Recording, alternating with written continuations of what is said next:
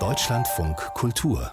Lesart Lieben heißt der zehnte und letzte Band eines autobiografischen Romanwerks, an dem der norwegische Schriftsteller Thomas Espedal viele Jahre gearbeitet hat. Ein Mammutprojekt, durch das nicht nur die großen philosophischen Fragen geistern, sondern das auch die Form des Romans ausreizt, mal ins lyrische, tagebuchartige, fragmentarische geht.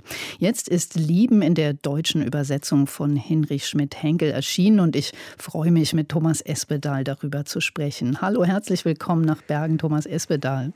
Vielen Dank, Dankeschön. Ihren Erzähler, den kennen wir ja schon eine Weile aus den Bänden, die bereits auf Deutsch hier bei uns erschienen sind. Er hat aufreibende Liebesverluste erlitten, er war viel unterwegs, hat getrunken, hat sich selbst in Frage gestellt und jetzt im neuen Buch beschließt er nur noch genau ein Jahr zu leben. Und obwohl er dachte, er hätte schon alles mal erlebt, gefühlt, gedacht, wird es dann ein ganz intensives, vielleicht sein intensivstes Jahr überhaupt. Muss man sich erst mit dem Sterben konfrontieren, um ein gutes, ein wildes und poetisches Leben, wie Sie das mal formuliert haben, führen zu können? Yeah, yeah, exactly. That's the idea of the book and of the main character that having a relationship to death gives more intensity to life. Ja, genau, das ist die Idee des Buches. Es geht darum, was für ein Verhältnis wir zum Tod haben. und je näher der Tod rückt, wie viel intensiver dann das Leben wird. Unser Erzähler, der weiß das. Und das hat er durch sein Denken, durch seine Art, was er schon alles gelesen hat, hat er diese Erfahrung bereits gemacht, weil das Problem ist ja, dass viele Menschen die Idee an den Tod einfach negieren. Und das heißt, damit negiert man letztendlich auch einen Teil des Lebens. Und dieser Erzähler beschließt also, keine Ärzte aufzusuchen und das Risiko des Sterbens einfach selber einzugehen. Das hängt damit zusammen, dass er den Tod seiner Mutter miterlebt hat, die an Krebs gestorben ist, im Krankenhaus gestorben ist und in gewisser Weise hat man ihr dort den Tod weggenommen. Und das passiert ja vielen Menschen, die sind krank, haben Krebs, aber verlieren sozusagen eigentlich ihren eigenen Tod. Und das mitzuerleben ist schon schrecklich. Und deswegen beschließt dieser Erzähler zu sterben, wenn es ihm gut geht. Er möchte die Kontrolle über den Tod behalten und sagt sich, in einem Jahr werde ich sterben. Natürlich wird damit dann auch jeder Monat, den er erlebt, intensiver, weil er plötzlich zum ersten Mal wirklich ganz bewusst spürt, was der Frühling bedeutet, was der Winter bedeutet, was der November bedeutet, weil das ist ja sein letzter November. Dann plötzlich merkt er, wie intensiv eine Woche ist zum Schluss auch, wie intensiv ein Samstag ist, ein Sonntag ist, einzelne Stunden dann plötzlich sind. Und je näher er dem Tod kommt, umso näher kommt er letztendlich auch dem Leben. the closer he gets to death, the closer he feels to life. Dieser gute Tod, den der Erzähler sucht, Sie haben schon gerade gesagt, ihm geht es darum, auch die Kontrolle über sein eigenes Sterben zu behalten. Aber wie kann denn so ein guter Tod für Sie aussehen? He's looking for the perfect place to die. Dieser Erzähler sucht ja nach dem perfekten Ort zum Sterben. Ich gebe zu, das ist etwas romantisch, aber er will sozusagen den besten Ort für sich finden, an dem er stirbt. Und dann stellt sich natürlich die Frage, wie wird er sterben? Wird er Tabletten nehmen? Wird er sich in die Natur liegen, warten, bis er verhungert? Wird er ins Wasser gehen? Was wird er tun? Und ich habe dann sehr viel über den Tod nachgedacht. Und mir ist klar geworden, eigentlich sollte jeder viel darüber nachdenken, weil das ist ein sehr schwerer wichtiger Teil unseres Lebens. Und ich sitze an meinem Schreibtisch und wenn ich aus dem Fenster schaue, sehe ich eine große Brücke. Und meine Tochter wohnt in der Nähe dieser Brücke und sie hat mir erzählt, dass fast jede Woche jemand sich von dieser Brücke stürzt.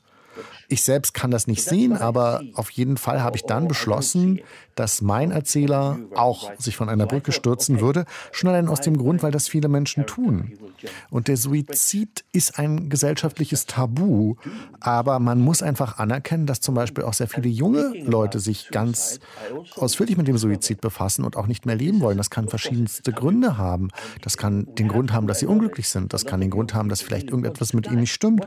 Es kann aber auch den Grund haben, dass sie einfach eine Sehnsucht nach dem Tod verspüren. Wenn man jetzt Christ ist und wirklich glaubt, dann wird einem ja erzählt, dass das Leben nach dem Tod eigentlich noch viel erstrebenswerter sei als das Leben selbst. Und auch bei den Moslems ist es ja so, dass das Leben nach dem Tod irgendwie als Paradies aufgegriffen wird. Und daher dachte ich mir, gut, der Tod kann auch etwas Schönes sein, den viele Menschen, auch jüngere Menschen wollen. Aber genau das ist eben das Tabu. Und da wollte ich sozusagen eine Diskussion eröffnen. Und diese Diskussion über den Suizid findet jetzt auch statt. This is the taboo. And this is what I wanted to write about to make a discussion. And this discussion is going on.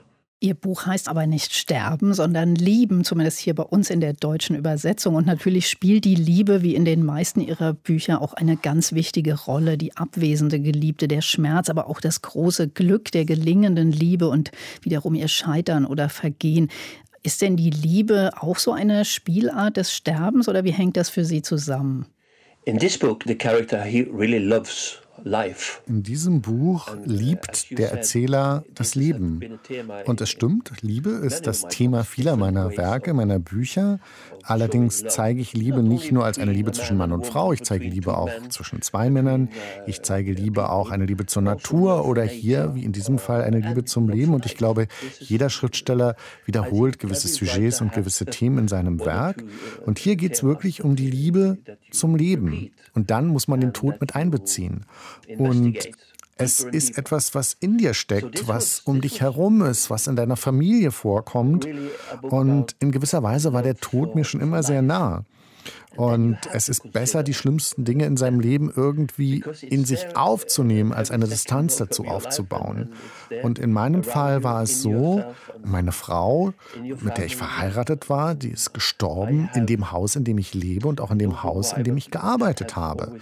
Und ich habe trotzdem weiter in diesem Haus geschrieben als Schriftsteller und gearbeitet. Und Freunde haben zu mir gesagt, wie kannst du in dem Haus schreiben, in dem deine Frau gestorben ist? Und ich habe erwidert, ich wäre kein Schriftsteller, wenn ich das nicht könnte. Ich muss unter allen Bedingungen in der Lage sein, zu schreiben. Jetzt beispielsweise bin ich der Vater eines neun Monate alten Babys und ich kann schreiben und da ist das Leben sozusagen, was neben mir ist. Aber ich muss auch zum Beispiel in der Lage sein, falls ein Krieg ausbricht, trotzdem weiterzuschreiben. Das ist für mich auch die Aufgabe eines Schriftstellers, das Leben so zu nehmen, wie es kommt. Und in diesem Buch ist es einfach so, dass man dem Tod sehr, sehr nahe kommt, um das Leben feiern zu können. Sie haben ja für dieses Buch jetzt eine eigenwillige, sehr originelle Erzählperspektive eingeführt. Ich wird wie in der dritten Person verwendet, also wie ein Name. Wer ist denn eigentlich dieses Ich? That has something to do with the discussion in Norway about autobiographical writing. Das hat sehr viel mit einer Diskussion zu tun, die wir in Norwegen lange geführt haben. Natürlich zu dem Thema autobiografisches Schreiben. Ich habe ja vor zehn Jahren mit diesem Projekt begonnen. Knausgård hat das ja auch getan. Und in gewisser Weise haben wir damit eine große Veränderung in der norwegischen Literatur angestoßen. Etwas, was sehr politisch ist, was ganz klar stark fiktional ist ist. Und daher habe ich dieses Ich eben in diesem gesamten Projekt verwendet. Und das hat eine riesengroße Diskussion ausgelöst, auch Fragen, ob das ethisch ist, äh, dass man über sich selbst oder über andere in dieser Ich-Form schreibt. Es gab sogar Probleme mit der Polizei. Aber nun ist dieses Projekt erst einmal abgeschlossen. Und diesen Erzähler, dieses Ich, habe ich jetzt getötet. Das ist jetzt vorbei. Und ich muss zugeben, ich bin von der norwegischen Literatur auch ziemlich enttäuscht derzeit, weil nach Knausgård eben so viele Bücher entstanden sind über kranke Mütter, über tote Väter, über Schwestern oder Brüder, die sich das Leben nehmen. Und leider ist das nicht immer gute Literatur. Und ich habe einfach genug davon, wie diese Literaturgattung kommerzialisiert worden ist. Und dabei kann man ja wirklich sagen, dass im Fall von Knausgård das auch wirklich gute Literatur war war. Aber jetzt ist es einfach genug und diese Form der Literatur ist für mich jetzt tot.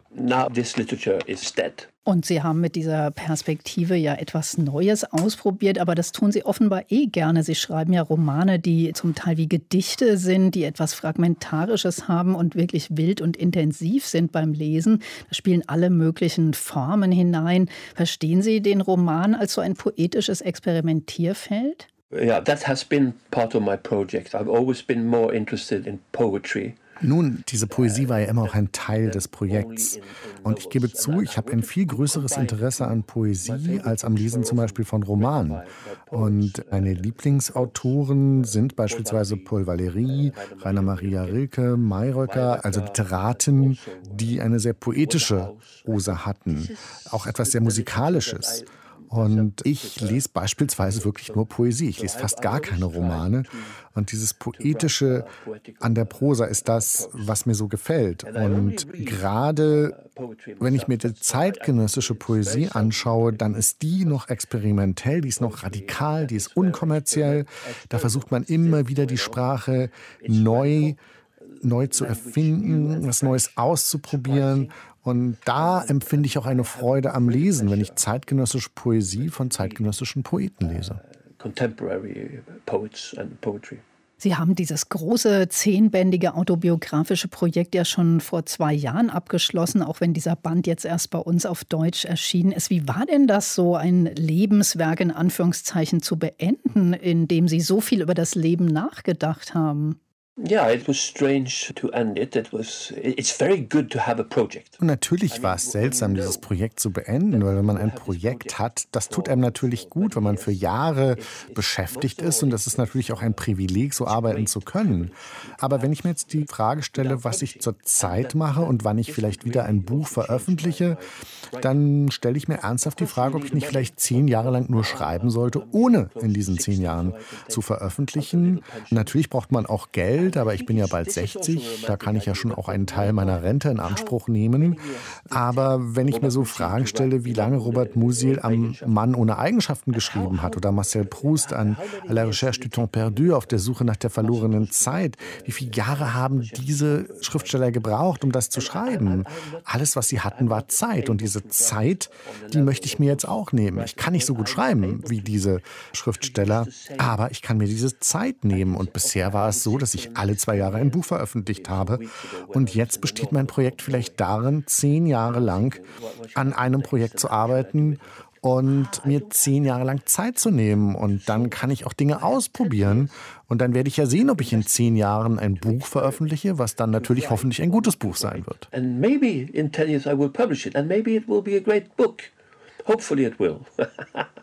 Da bin ich aber froh, dass ich nicht zehn Jahre warten muss, denn ins Deutsche sind ja noch nicht alle Ihre Bücher übersetzt. Da kriegen wir noch Nachschub in den nächsten zehn Jahren, Thomas Espedal. Vielen Dank für dieses Gespräch. ja, same to you. Thank you very much. I'm so privileged and happy. Ja, vielen Dank und ich empfinde es immer als ein großes Privileg, überhaupt ins Deutsche übersetzt zu werden, weil mir die deutsche Sprache auch wirklich etwas bedeutet, weil ich das auch auf Deutsch lese, beispielsweise jemanden wie Thomas Mann. Also wenn mir das manchmal so vergegenwärtige, dass ich in die Sprache von Thomas Mann übersetzt werde, das hat so eine Aura von Literatur, die man im Norwegischen vielleicht nicht so hat. Und insofern empfinde ich es als ein großes Privileg, ins Deutsche übersetzt zu werden. So I'm very privileged to be translated into German. Yeah. Vielen Dank nochmal, Thomas Espedal. Und auch unserem Übersetzer Jörg Taschmann herzlichen Dank. Und das Buch, über das wir gesprochen haben, hat Hinrich Schmidt-Henkel aus dem Norwegischen übersetzt und erschienen ist es beim Verlag Mattes und Seitz.